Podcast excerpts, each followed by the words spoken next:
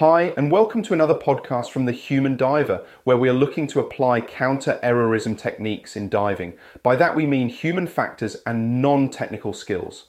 Our goal is to give you the knowledge and skills so that your dives are safer and more enjoyable. The podcast is a mixture of short podcasts based on the blogs we have and longer podcasts, which will be interviews or discussion topics. Show notes will be provided so you can dig deeper if you want. Ready to jump in?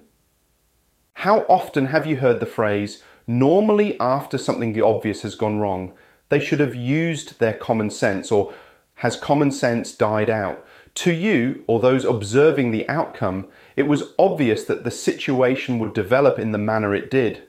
This is partly because of the hindsight bias, but also has to do with how we make decisions or choices when faced with uncertainty that is no guarantee of a particular outcome especially the one we want. One of the reasons that the Grim Reaper sign is placed in caves is because it appears to be common sense not to enter caves without training or the right equipment. But there are still divers who do this without recognizing the risks they face if something were to go wrong. There are numerous decision making models out there, some of which we cover in the Human Diver course materials. At the most basic, we collect data through our senses process the data and match it against patterns or mental models created by previous experiences. And this gives us a best guess option as to what the outcome will be, and we make that decision. The more experiences and mental models we have, the more accurate our best guesses will be. The research from Gary Klein, an expert on decision making in uncertain environments, has shown that with more models and experiences, we can also make better decisions more quickly than novices do. In this context, novice refers to a specific situation. A consultant surgeon is an expert in their field, but unless they've spent lots of deliberate practice diving, they aren't an expert in diving. Expertise is relevant to the domain. That's how we conceptually make decisions as an individual. However, we are social creatures, and that adds a level of complexity as we communicate with each other about what we've seen, heard, smelt, touched, felt emotionally, and tasted we start to add these narratives to the existing mental models and experiences we have, building our library of how to interact with the world and how to make a best guess. We should recognize that meaning isn't out there. We construct it from everything we've experienced previously and the feedback we've perceived. Constructing meaning from experiences is something else Klein picked up when studying fireground commanders and military tactical leaders. These teams created a shared understanding of what might happen when they encountered a certain situation. So they knew what to do without really thinking about it. This is known as naturalistic decision making. The teams were creating a common model of a sense about what to do. There are a number of things which have reduced our ability to develop and then apply common sense in diving. If you go back 30 or 40 years, the sport was undertaken by a relatively small group of individuals who would learn in an experiential, trial and error manner, often under an apprenticeship model, and feedback was provided in a short period of time. However, sometimes this feedback was in the form of dead divers because the boundary of safe wasn't well known at the time. People knew each other personally, and they told stories about stuff going well, and they also told detailed stories of accidents. Michael Menduno's AquaCORPS provided an opportunity to share these stories, which allowed the learning to go beyond word of mouth within the small teams that existed.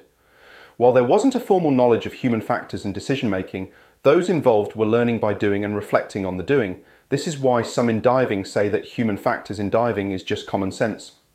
As diver education has developed and the number of divers has grown massively, then the tribal learning that takes place has declined. The context rich stories that were shared aren't as prevalent, and this means the opportunity to learn by proxy is reduced. This is despite the social media outlets that are available, which provide an opportunity to share stories to thousands of people. However, as more channels spring up, the communities and tribes become fragmented.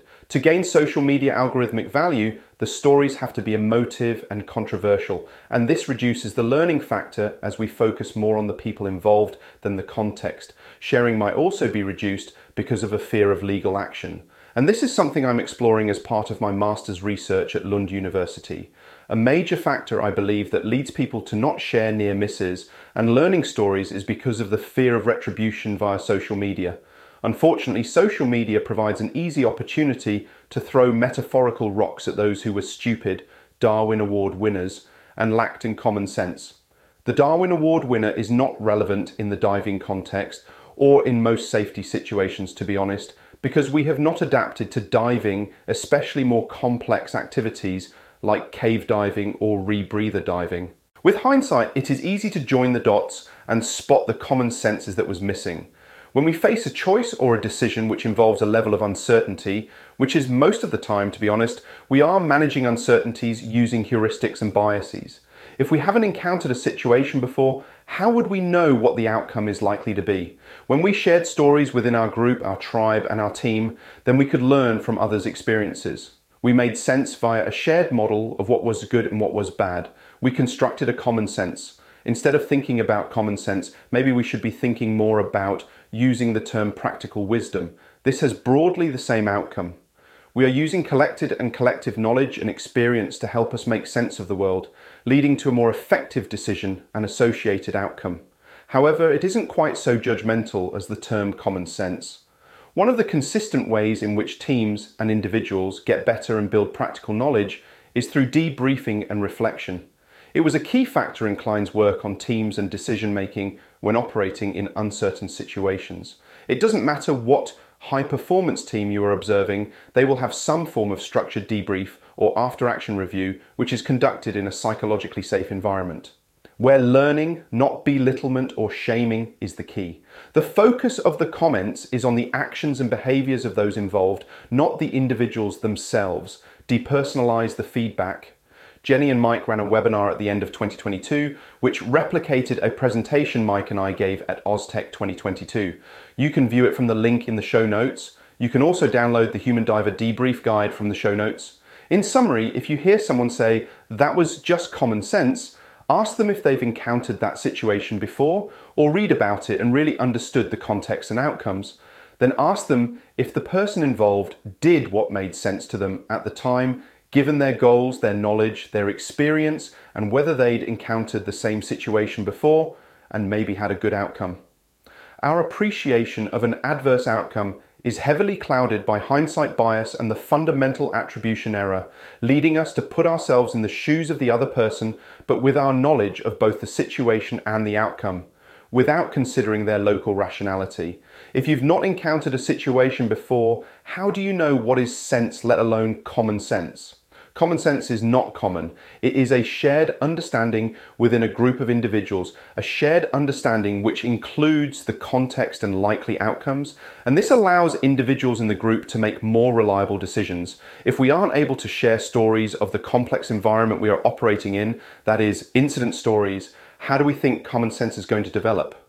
Thanks for listening to this podcast. If you'd like to know more about what was discussed in this episode, head over to the Human Diver website at thehumandiver.com where you will find details about our education programs, the If Only documentary, the book Under Pressure, and the many, many blogs we have published there. If you think others should listen and learn, consider sharing the link. Thank you.